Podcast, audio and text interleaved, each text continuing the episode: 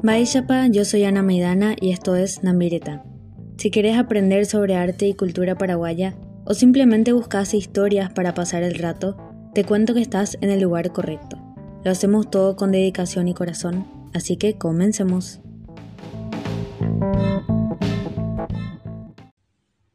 Bienvenido, bienvenida a un nuevo episodio del podcast Namireta. El día de hoy te voy a contar todo lo que tenés que saber sobre uno de los ejes artísticos de nuestra nación. La danza paraguaya es un conjunto de elementos propios nuestros, es decir, las tradiciones guaraníes ya existentes, y una combinación de elementos culturales europeos que se obtuvieron luego de la conquista de América y más adelante a lo largo de nuestra historia, influencias internas y externas que formaron lo que actualmente es la danza paraguaya, en todas sus formas y modalidades. Y como sabemos, el gobierno de los López fue una gran época para el auge de lo artístico, para el desarrollo nacional en sí, y podemos destacar la introducción de nuevas costumbres europeas traídas por aquellos profesionales que fueron contratados por don Carlos Antonio López. Gracias a esto, las danzas que se practicaban en el país adquirieron nuevas características y dieron origen a varias de las danzas tradicionales actuales. En el gobierno de Francisco Solano López y durante la Guerra Grande se destaca el papel de Madame Lynch, quien fue también una gran animadora de las reuniones populares en Asunción en el siglo pasado.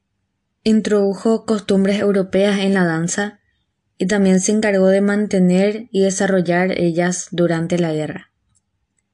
Una de las destacadas contribuciones de Madame Lynch es London Carapé.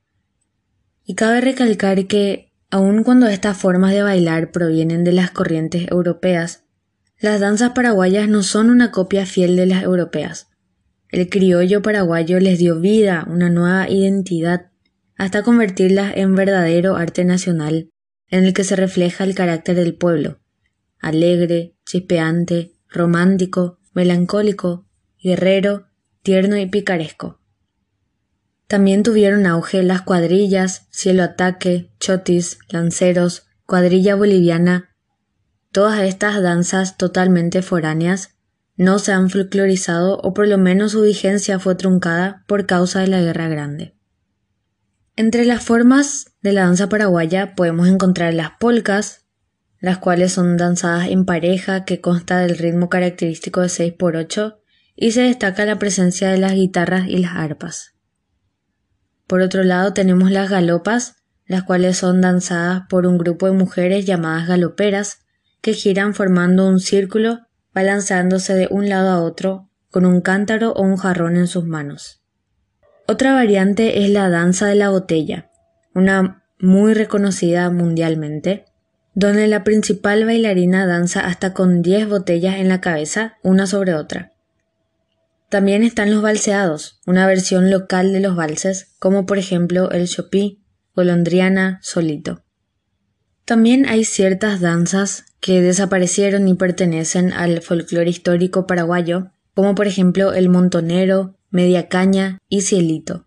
Sin embargo, estas son vigentes en el Río de la Plata, donde se cultivan en los centros culturales, sociales y peñas artísticas, lo cual es digno de ser imitado en nuestro país porque no debemos olvidar nuestras danzas y cultivarlas no solamente como espectáculo, sino como tradición en los hogares paraguayos. Otro dato interesante es lo que recordaba el ministro norteamericano Washburn en sus memorias, y decía que durante la guerra tuvo la oportunidad de presenciar una fiesta en Humaitá, donde se bailaba el gato y la samba nacional. Y esto me llamó mucho la atención porque estas dos danzas del folclore paraguayo son vigentes en la vecina nación argentina. Un dato curioso es que todas las danzas de creación paraguaya poseen en su mayoría la particularidad de tener nombres de aves, como la palomita. También una característica peculiar de la danza paraguaya es que en la danza en pareja podemos encontrar distintos tipos de enlace o posiciones de los brazos que imitan ciertas actitudes. Por ello se le atribuyen estos nombres especiales de Uvalle Po'o, Ruguazú Ayuraboká, Ruguazú Pepo, Caimano, Posteñenoje, entre otros. Pero ¿cómo hay que ir vestidos para bailar una danza paraguaya? A eso se lo llama atuendo tradicional paraguayo o traje típico paraguayo, que es simple y elegante. En las mujeres se usa el tupoy, que sería un escote bordado en aopoí con mangas de encajeyú. Si quieren saber más sobre estos tejidos, pueden escuchar el episodio 20 de Artesanía Paraguaya. Ahora sigamos. Tienen el tupoy, también la pollera o la falda, que esta es amplia, fruncida, larga hasta los tobillos. La tela es suave, liviana, color tenue o estampado. El peinado consiste en una o dos trenzas, destacando la hermosa y larga cabellera típico de las mujeres paraguayas. O por otro lado, el rodete bien estirado, usando adornos como flores y peinetas con los peinados. Las joyas que se destacan son las largas cadenas o rosarios y los aretes en combinación con este.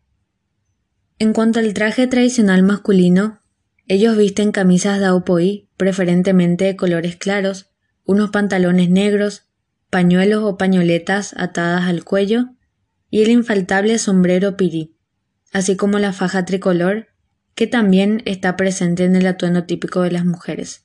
En algunas ocasiones se destaca la presencia del famoso y aclamado poncho. Con todo lo ya mencionado, destacamos la presencia de enriquecedores elementos culturales presentes en nuestra danza, producto del paso del tiempo y la historia de grandes influencias que impulsaron el cambio para una mejoría y aún así sin perder la esencia guaraní, definiendo lo que actualmente es la danza paraguaya.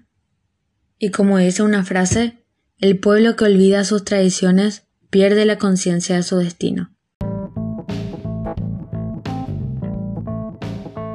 Llegamos al final de un episodio más. Gracias por llegar hasta aquí. No olvides de suscribirte al podcast si no lo hiciste aún para que no te pierdas de los nuevos episodios semanales. Puedes encontrarnos en Instagram como arroba para más contenidos. También compartí el podcast con tus amigos para que se nos unan en esta revolución cultural. Hasta la próxima, yo